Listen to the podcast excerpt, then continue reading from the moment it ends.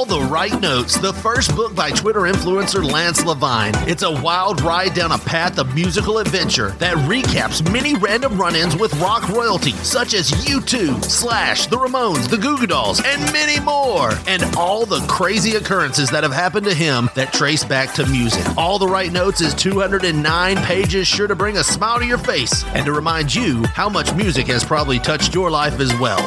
All the Right Notes, available now on Amazon in paperback for $14.99 and on Kindle for all you tech warriors for $9.99. Also at local Chicago bookstores, as well as Rolling Stone Records on Harlem and Irving. If you can't find it, ask for it by name. All the Right Notes by Lance Levine. And I have been told I could not put it down. I read it all in one day. So order it now and see what all the fuss is about.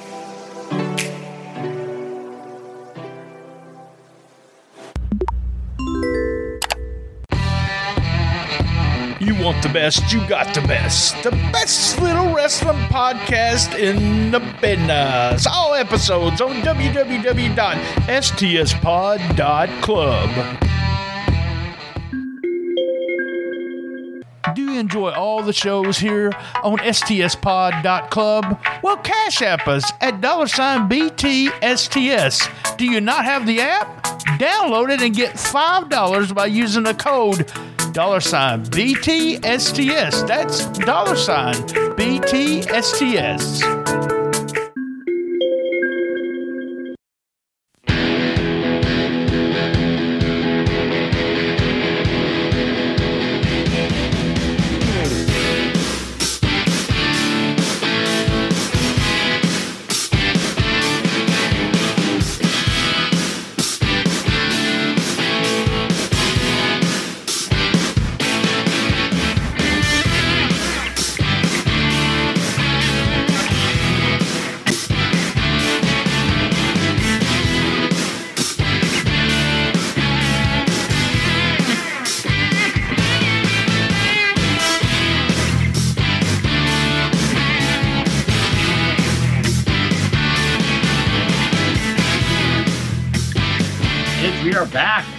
It's time for another episode of The Record Store. Thank you for joining us. And we, of course, before we move on, we have to thank our house band for that amazing opening music that we have. It's Hold the Gluten Please this week is our amazing house band.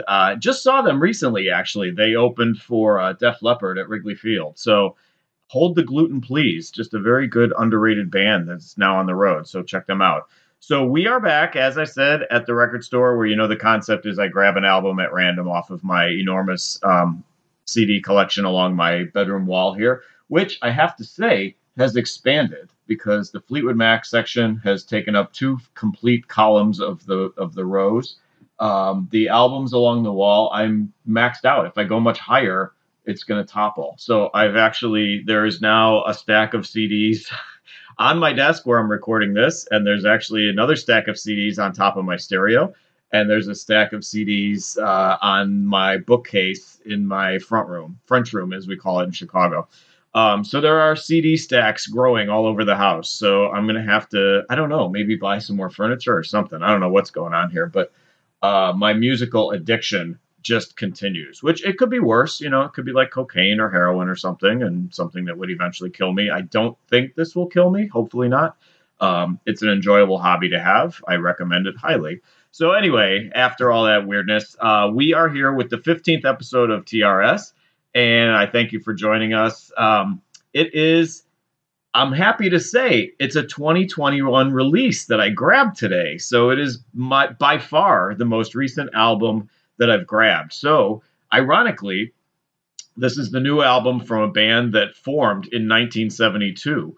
So today's feature is Crash of the Crown by the band Styx, who you know of, you love Styx. They've been around. This is actually their 17th studio album, along with many greatest hits and many live albums, of course.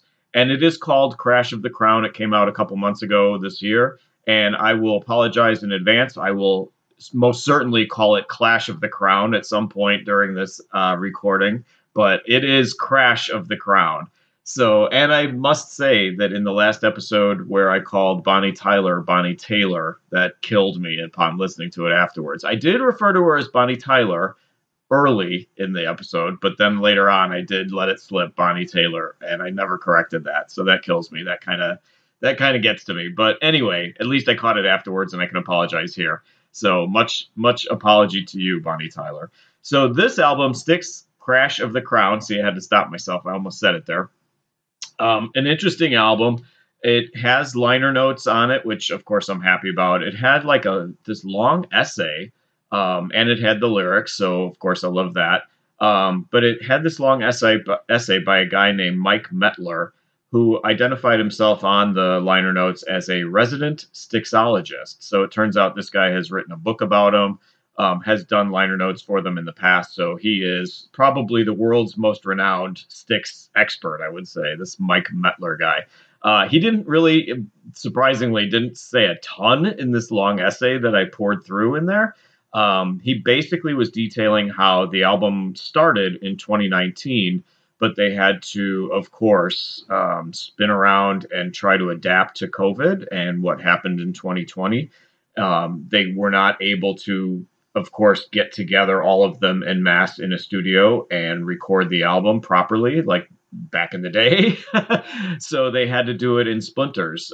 Even though they had started it in 2019, they had to finish it during those weird unprecedented times, as they like to call them, in 2020. So he was kind of detailing that in the liner notes. So that was most of what that was about. And of course, singing the praises of Styx in general.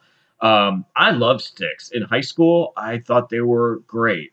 There was obviously the big connection because they were from Chicago.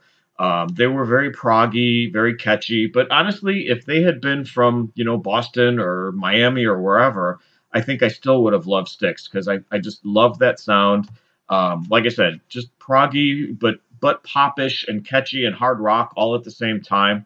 I always loved Tommy Shaw. I thought Tommy Shaw was such a great singer, just great guitarist, just a really good presence for that band. Blue Collar Man, Too Much Time on My Hands, Renegade, some of the great songs that Tommy Shaw was responsible for. And actually, you know what? It reminds me a lot of Fleetwood Mac in the sense that they had three distinct singers in Styx. In the glory days of Styx, they had three distinct singers. So they had Shaw. They had Dennis DeYoung, and I tolerated Dennis DeYoung stuff.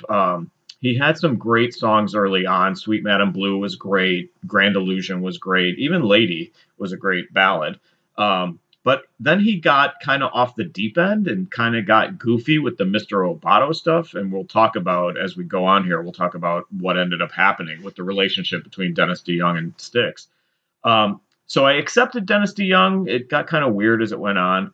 And then there was James Young, who they always referred to as JY. I tolerated JY because they would basically, it was the formula with other bands too, where they would throw him a bone and let him do one song on each album, kind of like a John Entwistle song on the Who albums or Robbie on the Goo Goo Dolls albums, where they would like just let him do a song to keep him happy and keep him in the band. And it was usually a very hard rock song with JY. And not always the best song on the album. Let's just put it that way.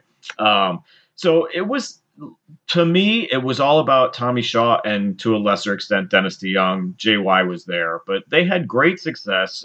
Grand Illusion was obviously the breakthrough album in 1977. Surprised it only hit number 6 on the charts, because it felt like it was all over the place that year. And I really enjoyed that album. We're already getting a lot of airplay in Chicago, so I was already familiar with them because they were getting airplay here on WLS. So I loved them before Grand Illusion came out, but that absolutely made them for sure as far as a nationwide act. So they broke through with that one, hit triple platinum. In fact, they had 4 triple platinum albums in a row. Followed up with Pieces of Eight, Cornerstone, Paradise Theater. Those albums all sold over 3 million copies, 4 back-to-back albums. Grand total, over 54 million albums sold. So obviously, you don't think of Styx as being that huge band, but they really were in the late 70s into the early 80s. They were enormous. Started in, 1961. Is when Chuck Panozzo and John Panozzo were twin brothers. They learned bass and drums. their friend Dennis DeYoung joined them, and Dennis played accordion and sang. And so I'm like, when I read that he initially was an accordion player at like 12 years old, I thought, okay, so now you can see where it goes weird and Broadway-esque with Dennis DeYoung eventually down the line. So, because he started as an accordion player. So eventually learned keyboards and did a good job with the keyboards and the synthesizers and pianos as Styx went on. So, but they actually all got together as kids in 1961. JY joined them in 1970. That is James Young. You know, I'm an insider, so I call him JY like everybody else in the band does. So he joined in 1970.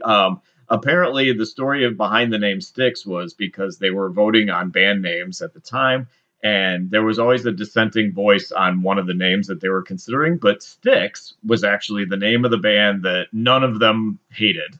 So, by default, they ended up becoming known as Styx. So, Shaw, they had done a couple albums, and then Tommy Shaw joined them in 1975. The lead guitarist at the time, the original lead guitarist at the time, quit. Very last minute and very suddenly, so they had to scramble and replace him with very little time on their hands because they had a nationwide tour, believe it or not. They actually already had a nationwide tour in 1975 scheduled, and so they scrambled and found Tommy Shaw to fill in and take his place, which was amazingly lucky for everybody involved because, like I said, to me, Tommy Shaw makes that band, and he obviously, they made his career. As far as just Tommy Shaw becoming a big rock, I don't want to say rock star. I guess you would say rock star, but becoming so incredibly well known and talented, and so many radio hits that they probably never would have had without that great voice. So, anyway, the band began to splinter.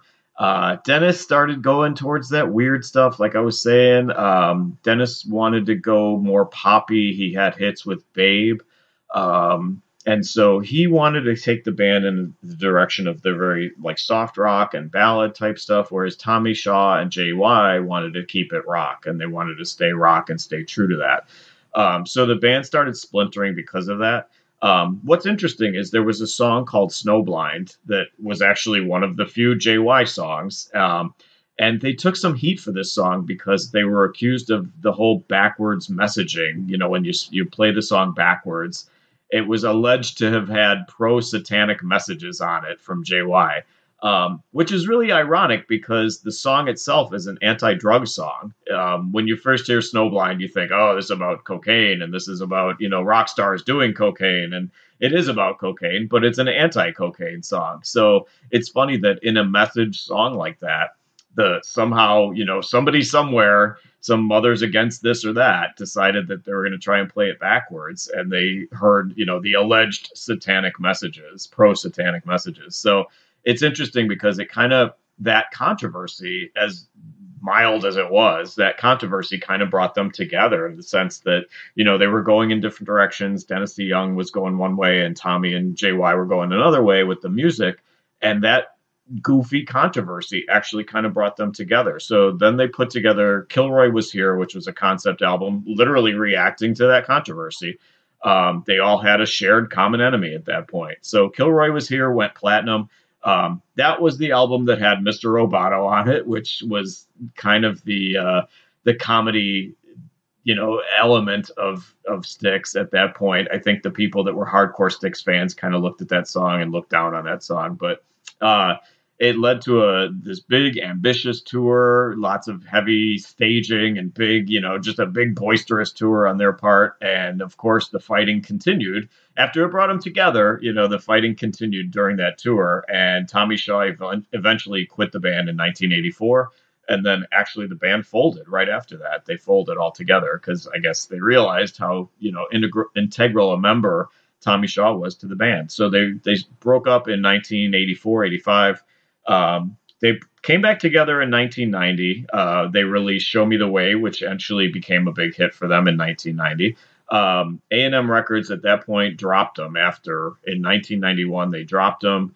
Grunge was really starting to kick in at that point, and A&M Records decided we don't see a place going forward for Styx, for a band like Styx, which if grunge would have survived and lived and become, you know, rock and roll period at that point. I guess I can see the point, but damn, Styx was still doing some, you know, some vital music at that point, I thought. So they got dropped by their label. And again, that was an opportunity for them to break up. So they broke up again in 1991. Once again, came back together in 1995. I guess the paychecks eventually start need to coming in again. So they formed again in 1995, this time with Tommy Shaw. He came back. Unfortunately, drummer John Panozzo passes away in 1996. His liver just absolutely gives out. I guess he was one of those hard drinking and hard living rock stars, and his liver gave out. So he passed away in 96, sadly enough. And interestingly, they record Brave New World in 1999, which again sees Dennis pushing the Broadway vibe versus Tommy and JY. That battle just continued. It always continued. I have heard so many interviews with Dennis DeYoung since then, and he has essentially become the shtick Billy Crystal kind of comedian guy. You know, I mean, every time I hear him talk, he sounds like he's Billy Crystal doing a character. So I can see where the two rock star guys in the band, the two hardcore guitarist guys in the band that wanted to drive it towards a rock ending, you know, or a rock career, I guess, for the band, I could see where they would get sick of Dennis DeYoung and his shtick. So anyway, like I said, in 99, they released Brave New World. Dennis DeYoung gets sick, develops some sort of eye situation where he can't deal with bright lights. And so he tells them he can't go on tour to support that album. So at that point, I guess they'd had enough, and they literally kicked him out of the band at that point. So that was in 99. Also, boy, what a big year for them. Bassist Chuck Panozzo, his brother had died recently. So Chuck Panozzo comes out as being gay in 1999, announces on top of that he has AIDS. So God bless him, because he has done a lot of appearances for charity and so on. And still to this day, he's alive, and he still appears with the band once in a while. He appears on this album. So good for him that he survived, much like Magic Johnson, who came out as having AIDS way back when, and still survives to this day. So good for them. The band has stayed together from this point. They've added a couple guys who have actually been with them for quite some time now. They've toured and recorded throughout the 2000s. They do a lot of the Journey, you know, the tours with Journey and Foreigner and REO Speedwagon, the bands that were their big contemporaries then. So they do a lot of those, you know, three band type tours, or not festivals per se, but three bands that are touring from, you know, your glory years of FM radio days. So anyway, so they're still vital. They're still out there. They're still doing stuff with three of the original members out of the five. So that's pretty cool. Well, Tommy Shaw, I guess, technically he joined in 75 or whatever it was. So they had been around for a couple years and a couple albums before him, but they really didn't start making a dent in the scene until he came on board. So this album, Crash of the Crown, I said it correctly, 15 songs, although two of them could easily go away. 43 minutes, and we'll get to those two songs, 43 minutes. And interestingly, this is literally the research for this episode is the first time I'm listening to this album. So I had bought it when it came out a couple months ago at Rolling Stone Records, cheap plug, where my book, All the Right Notes, is on sale to this day. I bought it there when it came out, and I was much excited about it. But, you know, life happens and jobs happen and recording other podcasts and other episodes happen. So I never got around to listening to it until this day when it got grabbed for this episode. So this is kind of unconventional, but we're going to actually flip the album here. We're going to take a break, and we're going to pay some bills. We're going to talk to our sponsors for a few moments, and we will be back with the second half of this episode with side one and track one of Crash of the Crown by Styx. So stay with us, guys.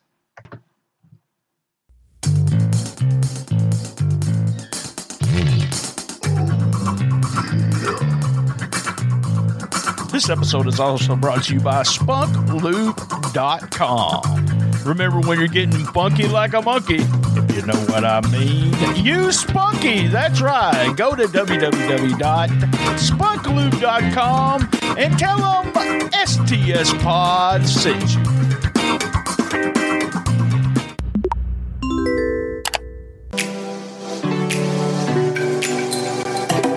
the Right Notes, the first book by Twitter influencer Lance Levine. It's a wild ride down a path of musical adventure that recaps many random run-ins with rock royalty, such as U2, Slash, the Ramones, the Goo Goo Dolls, and many more, and all the crazy occurrences that have happened to him that trace back to music. All the Right Notes is 209 pages, sure to bring a smile to your face and to remind you how much music has probably touched your life as well.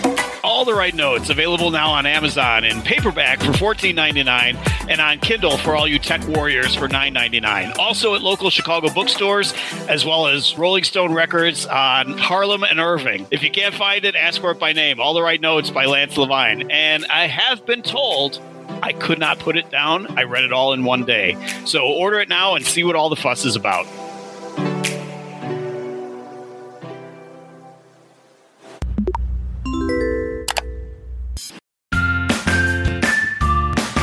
Our Uber Eats code, eats-briant24790UE. That's eat-briant24790UE. Use that code and get $20 off a $25 order.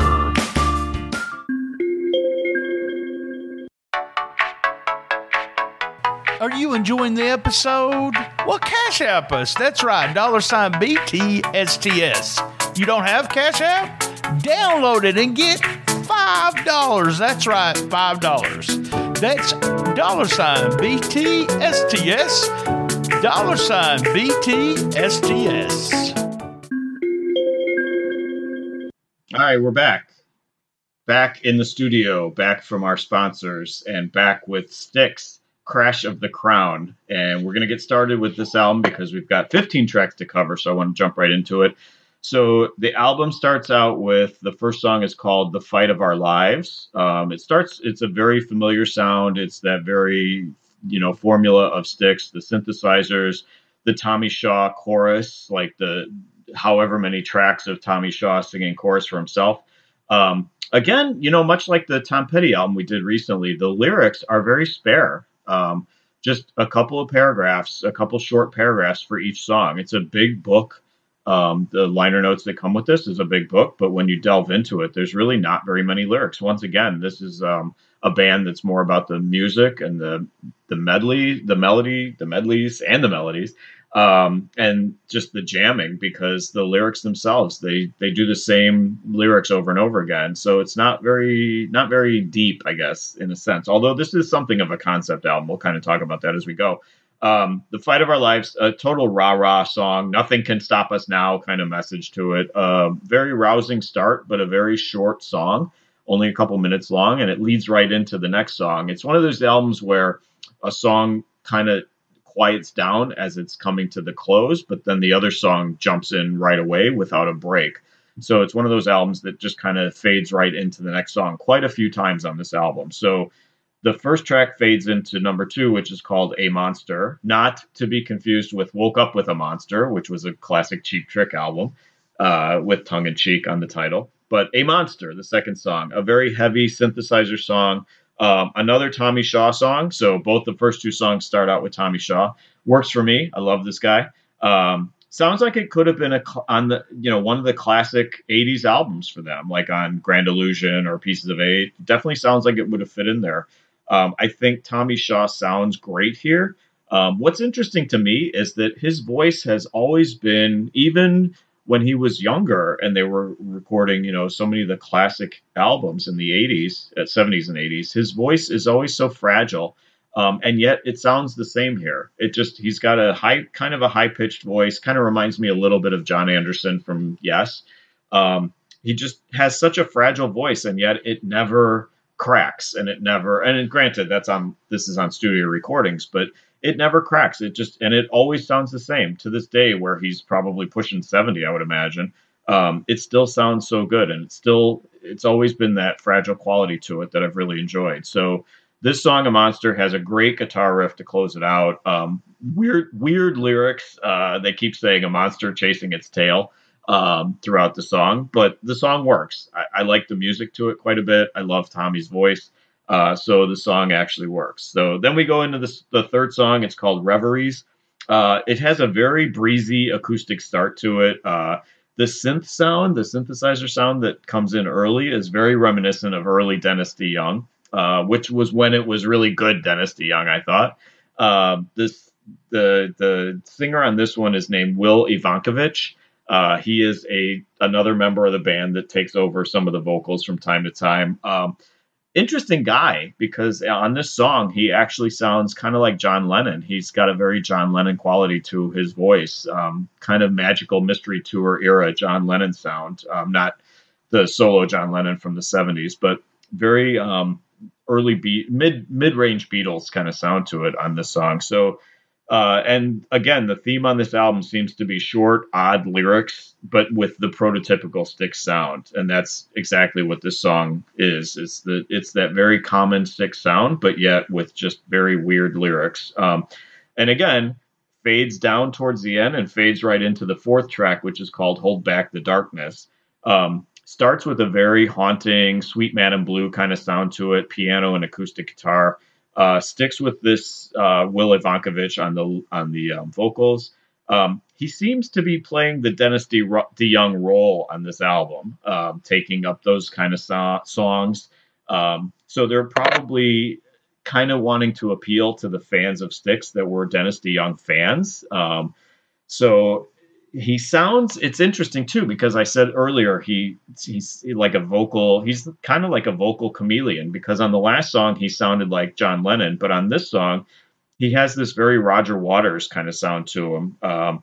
Just the song itself sounds like something right off of Pink Floyd's The Wall. It totally does. A good guitar jam at the end of the song. I enjoyed that song, Hold Back the Darkness.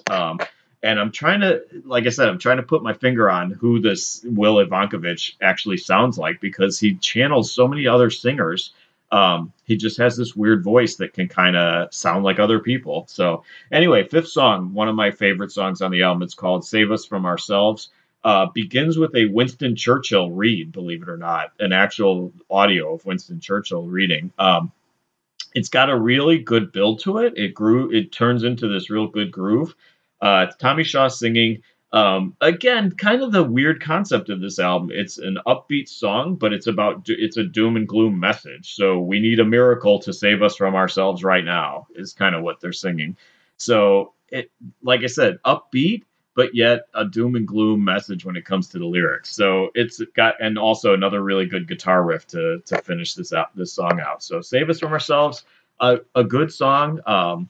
Just kind of confusing in the sense that the message kind of doesn't make sense when you compare it to the song, the music rather, that's very upbeat.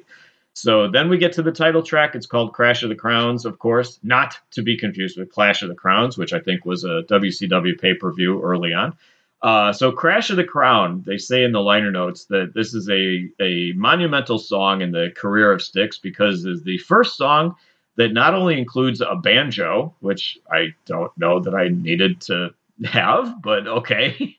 So they're crowing about the fact that they added a banjo on this song, and that all three lead singers of Styx are singing on this song. And this is the first time in Styx history that that's happened. So, and I thought about it, I'm like, that's probably true, because, early on with Grand Illusion and so on, there were DeYoung songs, there were JY songs, there were Tommy Shaw songs, but they rarely, and they would sing harmonies for each other, obviously, but there were rarely songs where they each sung a passage. In fact, obviously, according to the liner notes here from the noted Styxologist, there were no songs where the three different singers actually sang a part of the song. So on this song, you've got Tommy Shaw, you've got the JY, like I said, his songs were always a little bit hard. Didn't really seem to fit the band, and they just always seemed like outliers to me. So JY starts this song. He's got the weird deep voice that he's always had, but in this song, he absolutely is channeling David Bowie. He's like totally trying to sound like David Bowie for whatever reason. And I never thought that before. I never thought, oh man, JY sounds a lot like David Bowie. I never really picked up on that. Anyway, so he starts it out with his weird ways of singing. Then we get Tommy Shaw, and then we get keyboardist Lawrence Gowan. A tempo change with each song. So each time they pass the torch to the other guy, there's a tempo change of the song. very heavy-handed, Game of Thronesy kind of concept. They talk about truth and darkness and light. Reminds me of Queen's Bohemian Rhapsody with all the tempo changes. Kind of a gimmicky song in that regard. And especially, like I said, if they had just gone with Tommy Shaw throughout this, it probably would have been fine. But kind of a gimmicky song, whatever. I'm fine with it. Then we go into 7, which is, I'm going to spill it here. This is my favorite song on the album. So this will be the Patreon song. It's called Our Wonderful Lives. It's interesting because I love this song, but it is 100% Fooling Yourself. You know, the classic old song by Styx. It's 100% Fooling Yourself. Starts with the acoustic riff of that. And then Tommy Shaw starts singing, and it really drives home the point that this is basically fooling yourself, but minor modifications. So it's a very folky, very uplifting song. Again, it could have fit on one of the old albums for sure. Surely would have been a radio hit, definitely. Not sure where, but it would have been a catchy song, and it would have clicked. It clicks for sure. So I think it definitely would have been a radio hit. I don't have a problem with the fact that they ripped off Fooling Yourself. It's basically that song with a fresh coat of paint, because I love that song in the first place. So I'm okay with doing basically 2.0 of Fooling Yourself. So Our Wonderful Lives, one of the highlights of the album for me. Then we go into 8, Common Ground, very dramatic drum starts with synthesizers coming in. Totally relies on the Styx formula. Again, another Tommy Shaw song. His voice is just so appealing. I think that was the right call in having him sing the lion's share of this album. I think it was definitely the right call. Just beautiful harmonies, a classic Styx sound to this song. There's a drum solo in the middle of the song, which I found kind of weird. I'm like, do they still do drum solos? I mean, that seems like a concert staple in the 80s and 90s, but there is a drum solo, a short drum solo in the middle of this song. And then towards the end, Ivankovich comes in and sings the closing passage. So it almost becomes a duet in a sense at that point. So at number 9, it is Sound the Alarm. Another beautiful acoustic song, but I say beautiful acoustic song, but it is about the end of the world. So again, just uplifting music, but downer on the lyrics here. That seems to be the concept of this album. So, saying be with your loved ones now because the end is near. That's kind of what the message on this song is. So, and by the way, have I mentioned that I love Tommy Shaw's voice? He sounds amazing here. So it kind of kicks in. It starts as an acoustic song, kind of kicks in the middle of the song and gets a little bit more positive. They do say towards the end, they start changing the message to tomorrow will be a better day. So hopefully things will get better and it is not the end of the world. So Sound the Alarm, interesting song at number 9. 10th song is called Long Live the King. Again, very Game of Thrones-y kind of lyrics here. You can tell Game of Thrones was probably on everybody's watch list when they were putting this album together because there's so many things that refer to kings and things like that. So this one's a rocker, right out, flat out. Just great rockin' song. So a classic. I think this would have been a classic rock radio playlist staple had this come out, 25, 30 years ago. But it is a good song. I really enjoyed it. Again, talking about castles and kings and men at the gate. Just really good vocals. Really just good, solid, straight-ahead rock song in the middle of this album. So Long Live the King, another highlight. 11, here we get. We're coming up on the songs that they could have gotten rid of. So 11 is something called Lost at Sea. It is a Lawrence Gowan song, the keyboardist. It's pointless, absolutely pointless. There's hardly any lyrics to it. He's talking about the sea. The song itself is literally 38 seconds long, so it's kind of meaningless and nothing is accomplished in those 38 seconds. And it does that trick where, again, it fades down towards the end and fades up into the 12th song, which is called Coming Out the Other Side, which is also Lawrence Gowan. I don't know why this needed to be 2 songs. I don't know why they did this stupid 38-second thing and then led into the 12th song, Coming Out the Other Side. A weird trick, not needed, just distracting. So it could have been one song with a tempo change, perhaps, sort of like Crash of the Crown earlier on the album. So, as a matter of fact, the music itself, for that brief 38 seconds, the music is not all that much different from what happens on the 12th song. So I don't know why they did that. It's just pointless. So it's actually, the full song is actually pretty decent. Coming Out the Other Side, it reminds me a lot of Southern Cross, the Crosby, Stills, and Nash song. So it's fine. It's a fine song. And in fact, the song keeps getting better as it goes, and it becomes kind of a jam towards the end of it. So I kind of like the second part of it, the coming out the other side, but that Lost at Sea to lead into it, just very distracting and unnecessary. So then we get to 13. There are 15 songs. We're at 13. It's called To Those.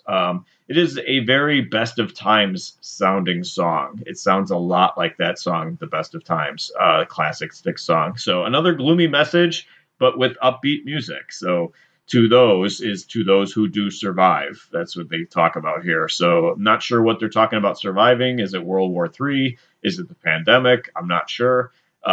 They got a little political here. They said, we have faith in the human race, not a shadow who's mad as a hatter.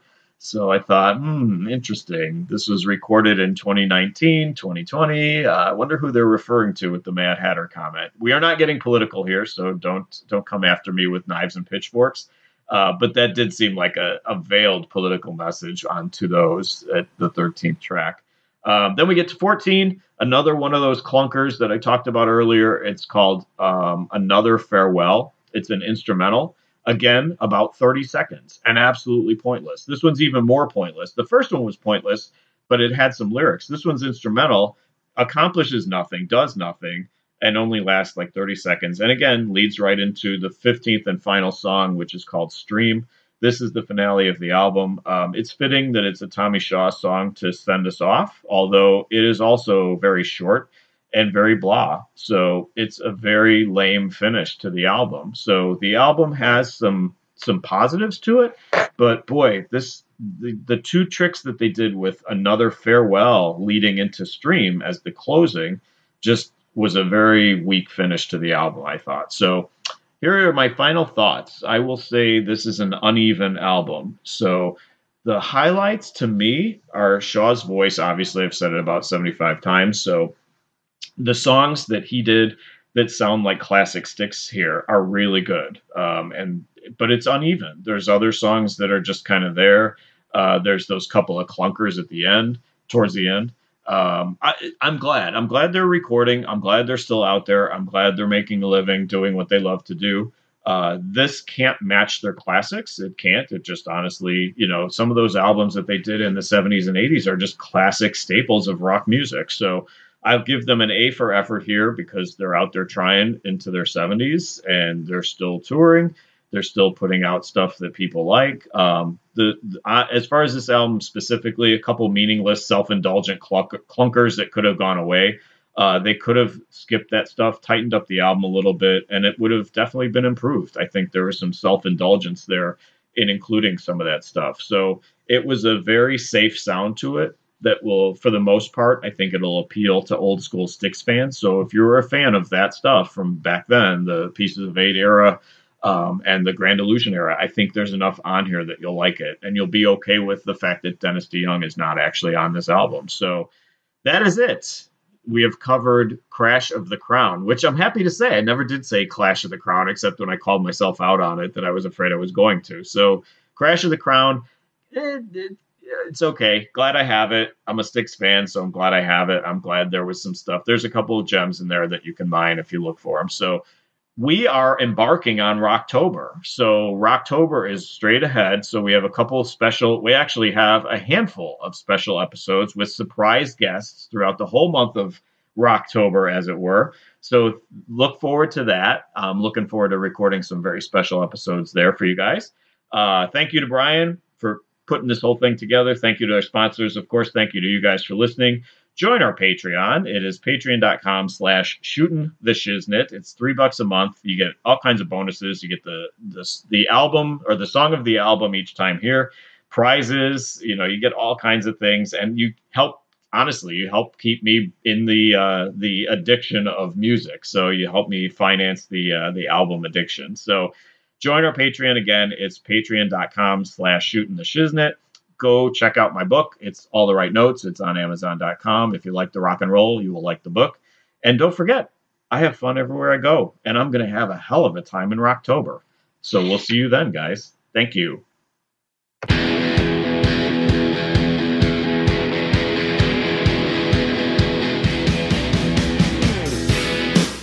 Thanks for joining us again this week, guys, at the record store. Show us some love. Cash app us at $BTSTS.